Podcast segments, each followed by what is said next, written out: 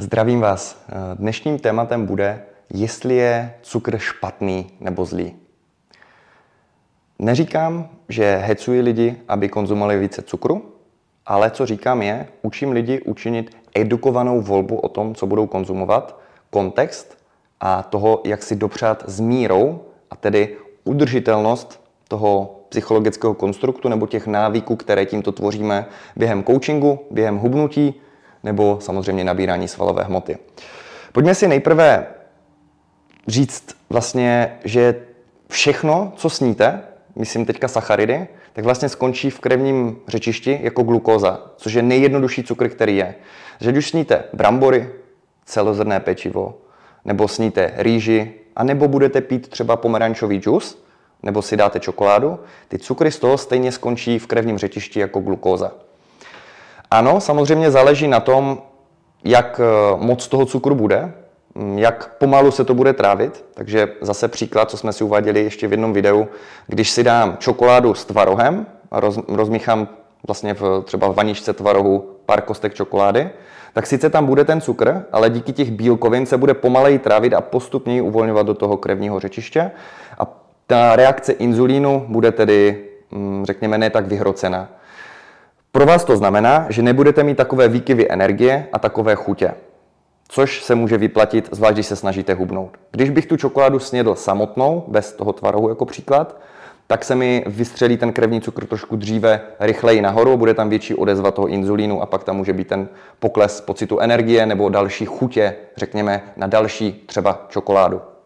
Je však důležité si uvědomit, že i když s ním celozné pečivo, třeba se sírem, se šunkou, s šery rajčátky, s okurkou, zdravé jídlo, řekněme, tak stejně se do krve bude dostávat ta glukóza a stejně tam bude odezva toho inzulínu, který mimochodem se nezvedá jenom v reakci na uh, glukózu, ale třeba i na aminokyseliny, vlastně ty částice bílkovin.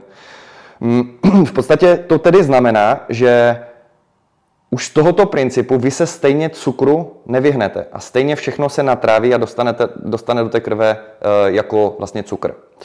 Druhá věc. Mm, proč vlastně lidé mají problém s tím cukrem? Proč vlastně, řekněme, vidí jako nesmíš žádný cukr, protože budeš tlustý, ovládej se, prosím tě.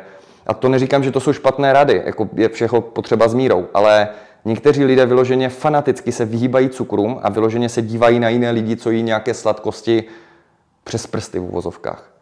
Proč tomu tak je? No, protože observačně vidíme, že většina lidí, která konzumuje velké množství sladkostí a těchto potravin s vysokým obsahem cukru, tak mají nadváhu. Často se ani tolik nehýbou.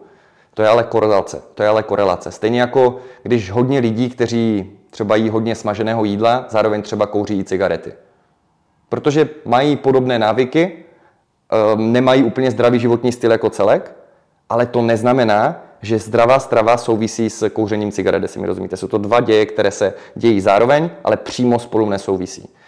Jo, takže tím chci říct to, že já taky jím občas sladké. Znám spoustu fitnessáků, kteří mají výbornou formu celý rok a jí sladké. Nejsou tlustí. Pak známe spoustu lidí, kteří nejí skoro sladké, snaží se třeba zaměřovat na keto nebo low carb a stejně mají nadváhu a nedaří se jim zhubnout. To znamená, to, jestli jíte sladkosti, vás nedefinuje a nedělá z vás dobrého nebo zlého člověka. A když to budete konzumovat s mírou, nemůžete, nemusíte mít problém a můžete i hubnout. Problém je v tom, že když máte sladkosti, většinou to jsou potraviny, které jsou ultra zpracované, mají málo bílkovin a vlákniny a velké množství kalorií. To znamená, nezasytí vás to moc, ale sníte z toho hodně energie, která se pak využije nebo uloží. A jelikož většina lidí není až tak extrémně aktivních, tak se většina z toho uloží. Což může znamenat, že přibíráte tuk, nebo vám to omezuje tempo vašeho hubnutí, nebo třeba stagnujete.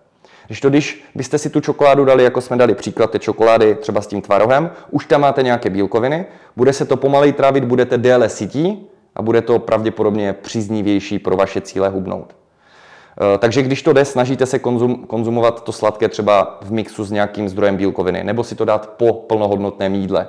Zase, ať, to, ať si to můžete dát, ale ať máte potom pocit citosti, ať to není, že se točíte v kruhu a pořád byste jedli sladké.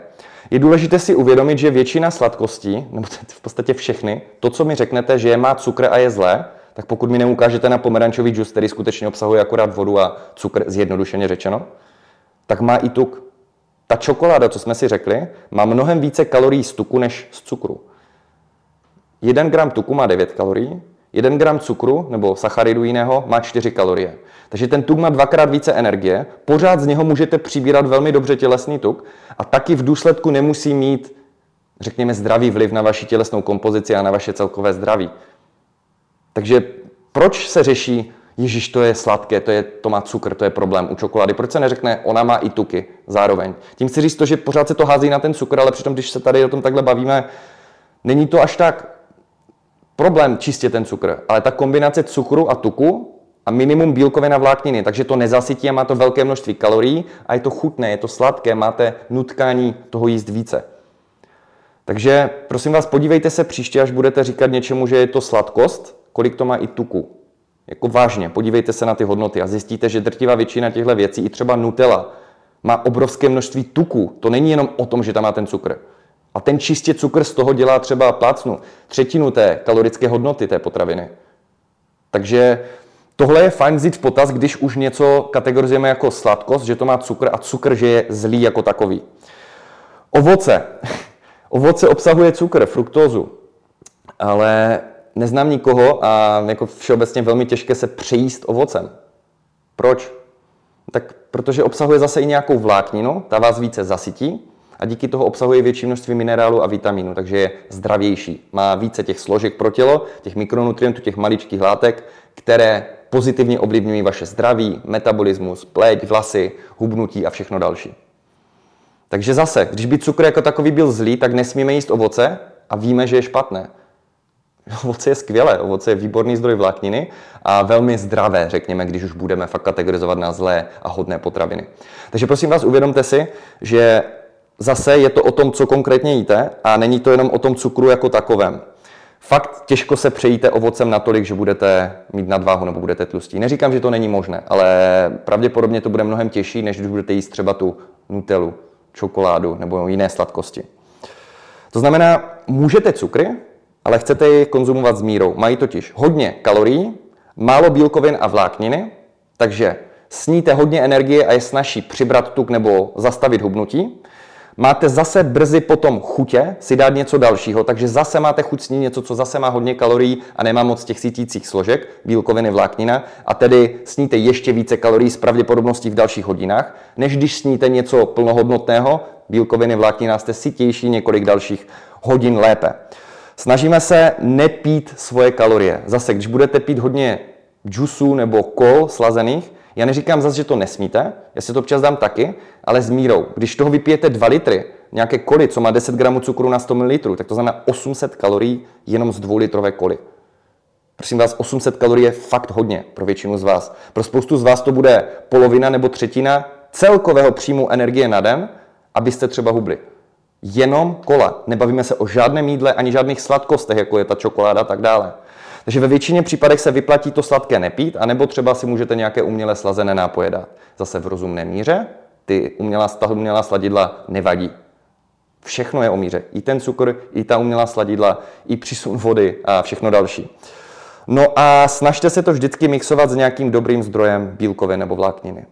Takže zase mám chuť na nějakou tu čokoládu, pokud mi to není úplně proti srsti, udělám si kaši, dám si tam nízkotučný tvaroh a rozmík, třeba půlku čokolády v tom rozmixu, rozmíchám. Bude to chutnat naprosto skvěle, ten tvaroh chutná výborně, výborně chytá chuť, i ten nízkotučný. Budu tam mít tu čokoládu, budu tam mít to sladké, ale budu tam mít takové množství bílkovin, že budu dlouho sytý. Takže je to zase něco mezi, kompromis. Vy činíte edukovanou volbu. Pracujete s mírou, Není to, že na něco ukazujete, to je příčina mých problémů, tohle nesmím, tohle je zlé, ale hledám místo toho, co můžu. Že místo, abych vám řekl, nesmíš čokoládu kliente, tak si všimnete, že vám říkám, můžeš čokoládu i tak, jak s tím nakládat, a ještě tip, mixni to třeba s tvarohem a bude to třeba fajn edukovaná volba klienta. Takže je cukr zlý? Není, nemá charakter. Je to úplný bullshit.